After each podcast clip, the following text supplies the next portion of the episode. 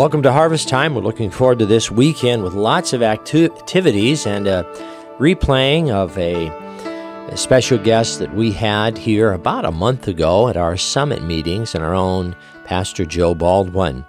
Before we get to that, we do want to remind you that when this is aired on Friday night, that Saturday morning, we do have our men's prayer breakfast for you men to be reminded at 8 o'clock, along with our Harvest Baptist Bible College car wash. So you can come, drop your car, go eat when you get back, uh, donate to a good cause for our, seniors there at the college, helping them raise funds for their senior trip.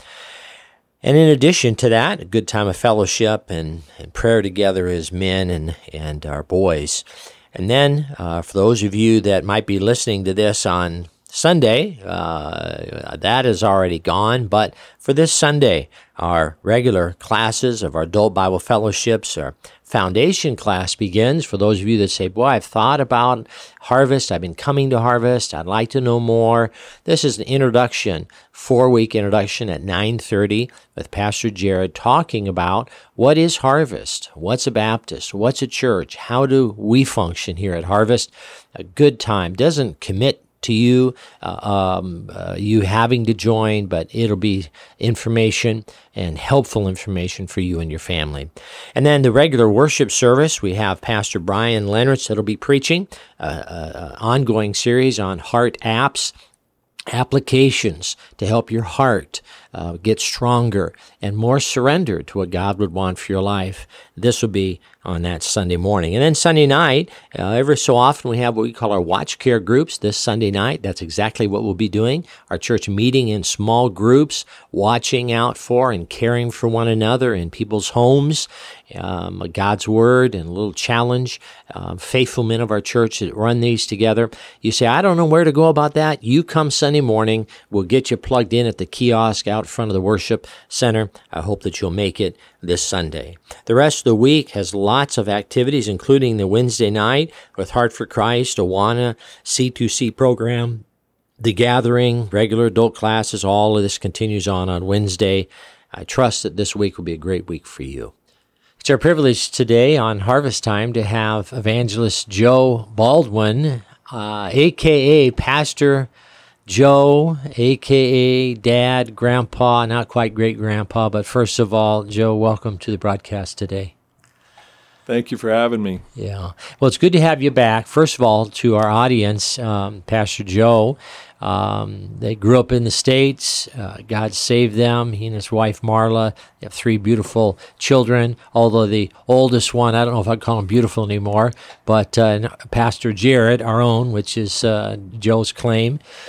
And then through uh, a set of circumstances, God brought them out here to work for us for 12 years. And we're thankful that, that God has done that. And through those years, um, a variety of responsibilities, including the oversight of our maintenance and, and facilities here. And uh, parallel to that, grew a burden for preaching, uh, not only to our own staff, but also uh, the prison ministry, jail ministry, took on responsibility as a deacon, then got ordained here, and now back in the States, uh, preaching at camps and conferences and churches.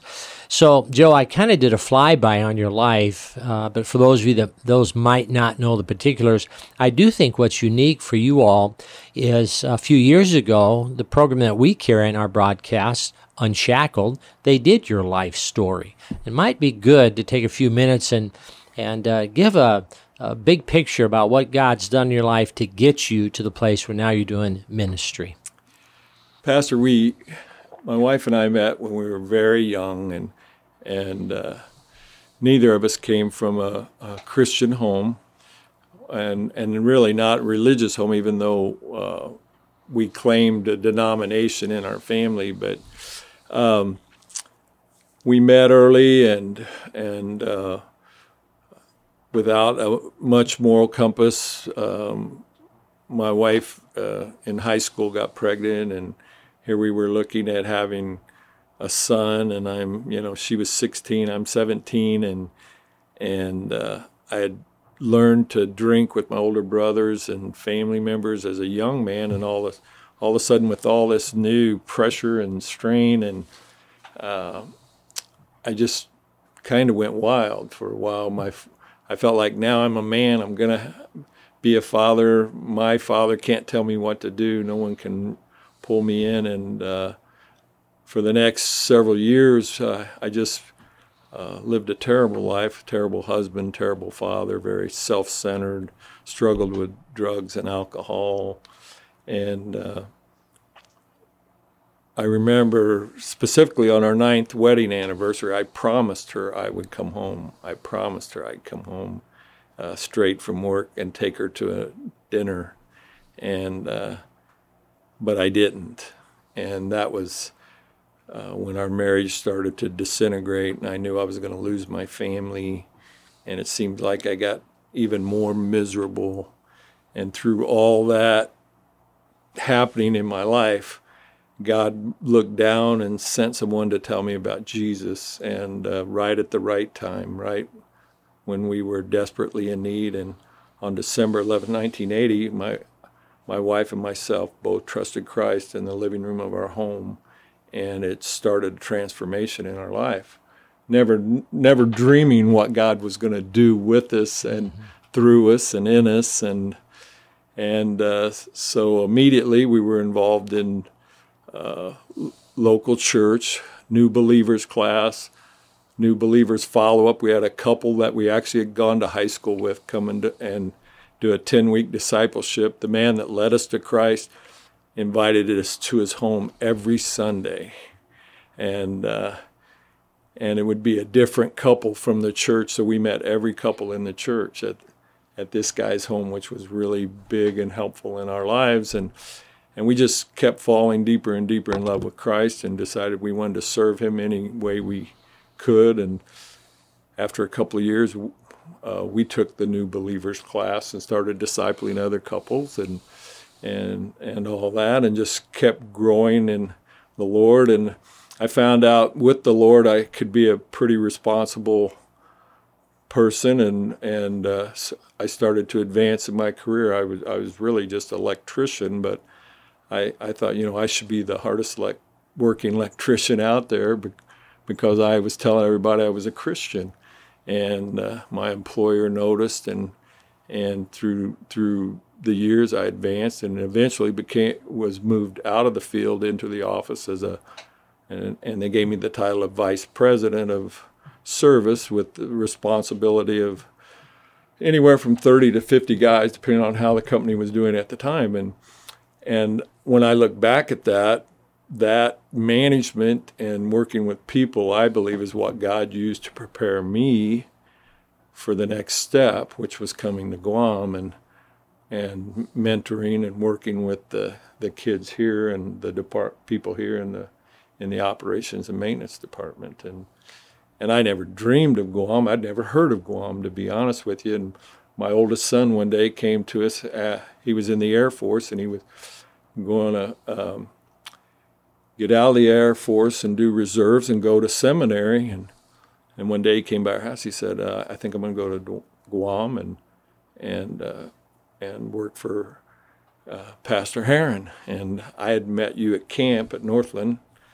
Taking our that was one of our ministries we did for years was junior high, senior high kids, and and uh, I thought, man, that's a great opportunity. But we hate to see you take our three grandkids to yeah. Guam and they, of course, they were young then. Yeah. so, but uh, through that and because of that, uh, we decided in 2002 in the holidays to fly out to Guam and see our grandkids and and we and was Emily yeah, I'm sorry to interrupt was Emily and John here at that time or did they come later? They came the next year. Mm, okay. They weren't married yet. They were still at Northland. And uh, we came out and visited, and you and I spent some time together. And the last day I was here, we were, I believe we were playing golf, and you turned to me and said, "Joe, would you pray about coming out and helping us with maintenance?" and and I remember I got a knot in my stomach and lump in my throat, and and in my head I said, "Oh Lord, you don't want me to move to Guam because I've never been a person who cared for change. Mm-hmm. And I was so comfortable in our home church and in my position at work and and having uh, our kids finishing up through college and everything and uh, but that started a year of soul searching and, and I call it wrestling with God because every night I woke up thinking about harvest and and giving God an excuse why I couldn't go and every night he woke me up again saying I want you to go mm-hmm. until I surrendered and came. Mm-hmm. And you know, when you did come and the Lord used you for those 12 years and expanded your borders, like Jabez, who prayed, expand my borders, and I believe he did that, including the last couple of years in being ordained and then taking many opportunities to preach, as you did here. Now you find yourselves going back to the States. You're living in the States. Thank the Lord you have time with your grandkids and your children, and God's blessed them. And thank the Lord for their walks with God and using, being used by the Lord. Uh, but you're in a lot of churches. Let's talk about that for a minute as you think of of Guam, not necessarily just harvest. When you think of Guam, but you know, Guam's a awesome place, and you know, there's a ambiance about this island, uh, tropical living, but people that genuinely care for other people. I, I see that inherently the DNA of of uh, the locals, particularly, and uh, an acceptance of polycultural atmosphere, which we love here. Uh, but you're back in the States. What do you miss about Guam? And then, secondly, maybe talk about the churches you're in and, and what challenge would you give to us, even as a, as a ministry here? Well, as far as missing Guam, uh, especially coming back, it, it uh, stirs up a lot of feelings and emotion. The people are the friendliest people in the world, I believe. And, and uh, just like last night at the men's night, I met so many people I'd never seen before, and they were just so kind and gracious, and they're they're so wel- welcoming. I find, uh, and the the church here, I just think it's the most unique place in the world. Uh, with the the people you have here and the, and the talent and the music God's blessed you with and the the the preaching and and uh, just every aspect of Harvest Baptist Church is very unique and and and the desire to serve people and reach people. What I'm finding in the in the states, my my ministry has been so far focused on mainly small churches, uh, rural churches that uh, some don't have pastors, some uh, could never afford to bring in an evangelist, someone to stir them up a little bit, and uh, God's having provided for me a way that I can do it without I, any support, outside support. So uh, we we don't have to be paid to go into these places, and and but what I'm finding, Pastor, and it really troubles me is.